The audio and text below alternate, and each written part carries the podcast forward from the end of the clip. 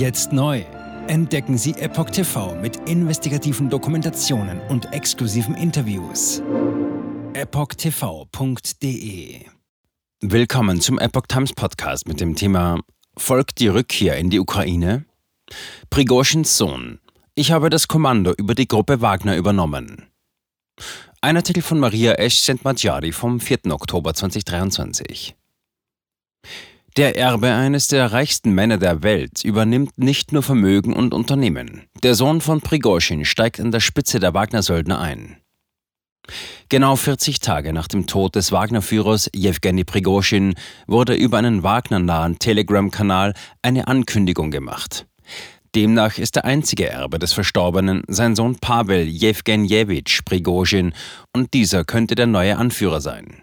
Die Nachricht wurde von Pavel Prigozhin auch selbst bestätigt. Zitat: Dem Beispiel seines Vaters folgend blieb er dem Weg der Wagner-Truppe nicht gleichgültig. Und er war sogar einer der Musiker. Heute ist er der Leiter der Angelegenheiten seines Vaters, steht in der Erklärung vom 1. Oktober.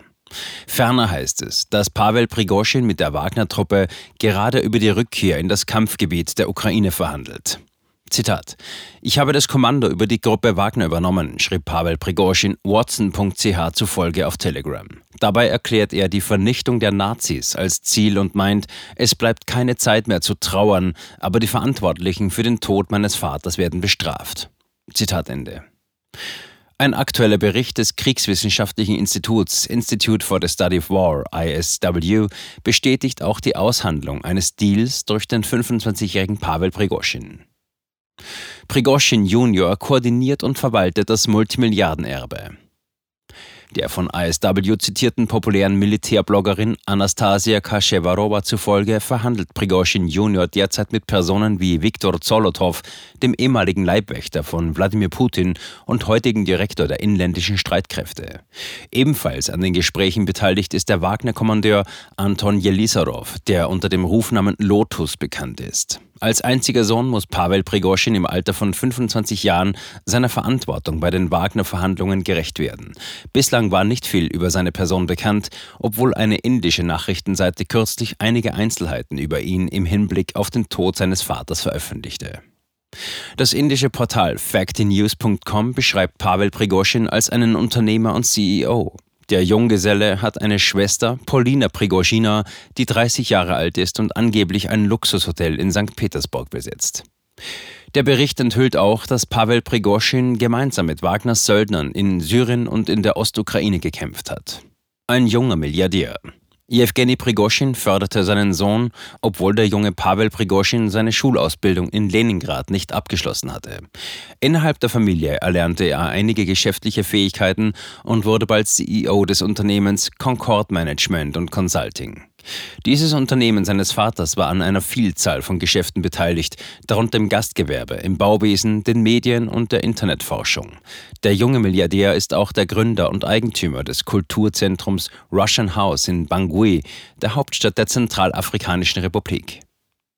Es ist eine interessante Tatsache, dass er auch als Koch tätig war, genau wie sein Vater, der als der Koch von Wladimir Putin bekannt wurde. Im Grunde genommen verdankt die Familie ihren Aufstieg dieser gastronomischen Ader. Sein Vater wurde vom Kriminellen zum Gastronomen und später zu einem superreichen Unternehmer. Er wurde 1961 in St. Petersburg, damals Leningrad, geboren und war ein talentierter Skilangläufer. Als junger Mann schloss er sich einer kriminellen Vereinigung an und saß für neun Jahre wegen bewaffnetem Raubüberfall und Betrug im Gefängnis. Nach seiner Entlassung begann er seine Karriere mit einem Hotdog-Stand. Er war so erfolgreich, dass er bald zum Manager und Miteigentümer der ersten Supermarktkette der Stadt wurde. Auf diese Weise kam die Familie in die Nähe von Präsident Putin. 1996 eröffnete Prigozhin ein Luxusrestaurant. Zitat: Er verwandelte ein rostiges Boot in ein schwimmendes Restaurant namens Neue Insel auf der Neva, das zum schicksten Ort in St. Petersburg wurde, erinnert die ungarische Website index.hu. Putin besuchte mehrfach das trendige Restaurant, immer mit angesehenen Gästen, darunter George W. Bush. Einmal feierte er dort seinen Geburtstag. Die Geschichte ging dann ihren Weg in hohe Kreise. Prigozhin lieferte das Essen bei staatlichen Zeremonien, später in der Armee. Währenddessen wuchs sein Unternehmen. Später stieg er in andere Geschäfte ein, gründete eine Nachrichtenagentur und rekrutierte Soldaten. So legte der ehemalige Koch auch ein starkes Fundament für die Zukunft seines Sohnes. Eigentlich kochte Prigozhin nach eigenen Angaben nicht selber, aber er bediente Putin gerne. Die Rebellion seines Vaters wurde von Pavel Prigozhin unterstützt. Auf die Frage, wie die Beziehung zwischen Pavel Prigoschins und seinem Vater war, fiel die Antwort laut indischen Korrespondenten eindeutig positiv aus. Der Sohn soll sich für die Handlungen und Ansichten seines Vaters ausgesprochen haben, vor allem in Bezug auf den Krieg in der Ukraine. Prigoschin Junior äußerte auch seine Unterstützung für die Rebellion seines Vaters. Zitat. Er kritisierte das russische Verteidigungsministerium für Korruption und Inkompetenz und lobte seinen Vater dafür, dass er im Juni 2023 eine Rebellion gegen sie anführte, so die Analyse aus Indien. Nun könnte der junge Pavel Prigozhin einer der fünf reichsten Männer der Welt sein, vermuten ungarische Analysten. Nebenbei steht er derzeit ganz oben auf der Sanktionsliste im Zusammenhang mit Russland. Wagner zurück in der Ukraine? Im aktuellen Bericht des Kriegswissenschaftlichen Instituts heißt es auch, dass sich der russische Staatschef vergangene Woche mit dem ehemaligen Wagner-Kommandeur Andrei Troschew getroffen hat. Nach Angaben des Portals wurde der Kreml-nahe Troschew damit beauftragt, eine neue Einheit von Wagners Männern zu organisieren. Das ultimative Ziel wäre, diese Einheit an die ukrainische Front zurückzubringen. Troschew wurde nach dem Prigozhin-Putsch aus der Führung entfernt.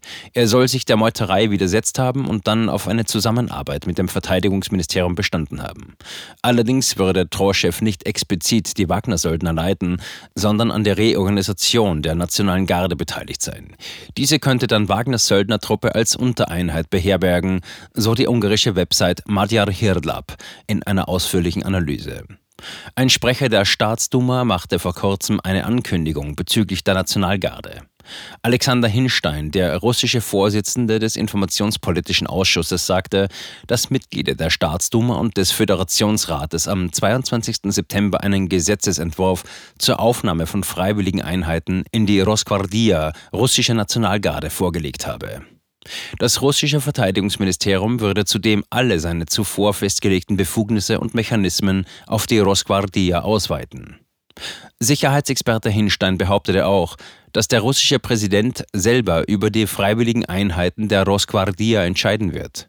Dies würde bedeuten, dass Putin über die Eingliederung der Wagner-Truppe entscheiden würde. Jetzt neu auf Epoch TV. Impfgeschichten, die Ihnen nie erzählt wurden. Eine eindringliche und aufschlussreiche Dokumentation, deren Trailer YouTube nach drei Minuten entfernt hat. Schauen Sie für nur kurze Zeit die gesamte Doku kostenfrei. Jetzt auf epochtv.de. Ich war geimpft worden.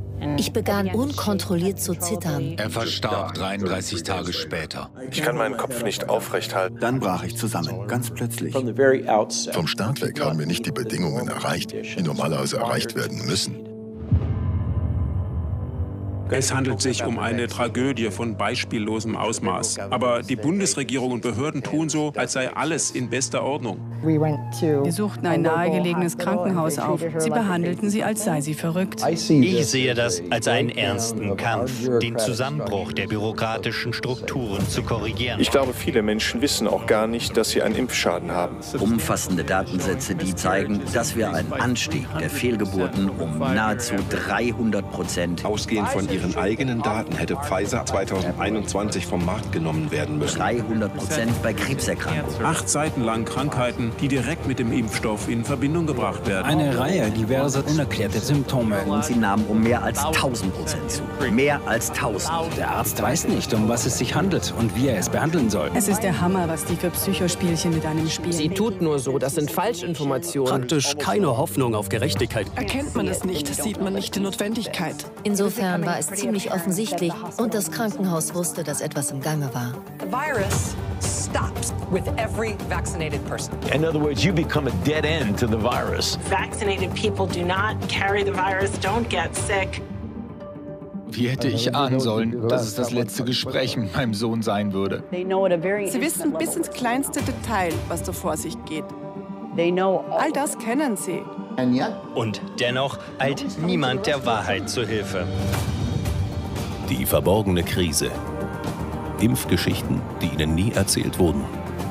Eine Originaldokumentation von Epoch Times. Jetzt kostenfrei auf verborgenekrise.de ansehen. Aufgrund von Zensur ist diese bedeutende Dokumentation nicht über die sozialen Medien teilbar. Leiten Sie diesen Link an Freunde und Bekannte weiter und tragen Sie so die Botschaft dieser mutigen Menschen in die Welt.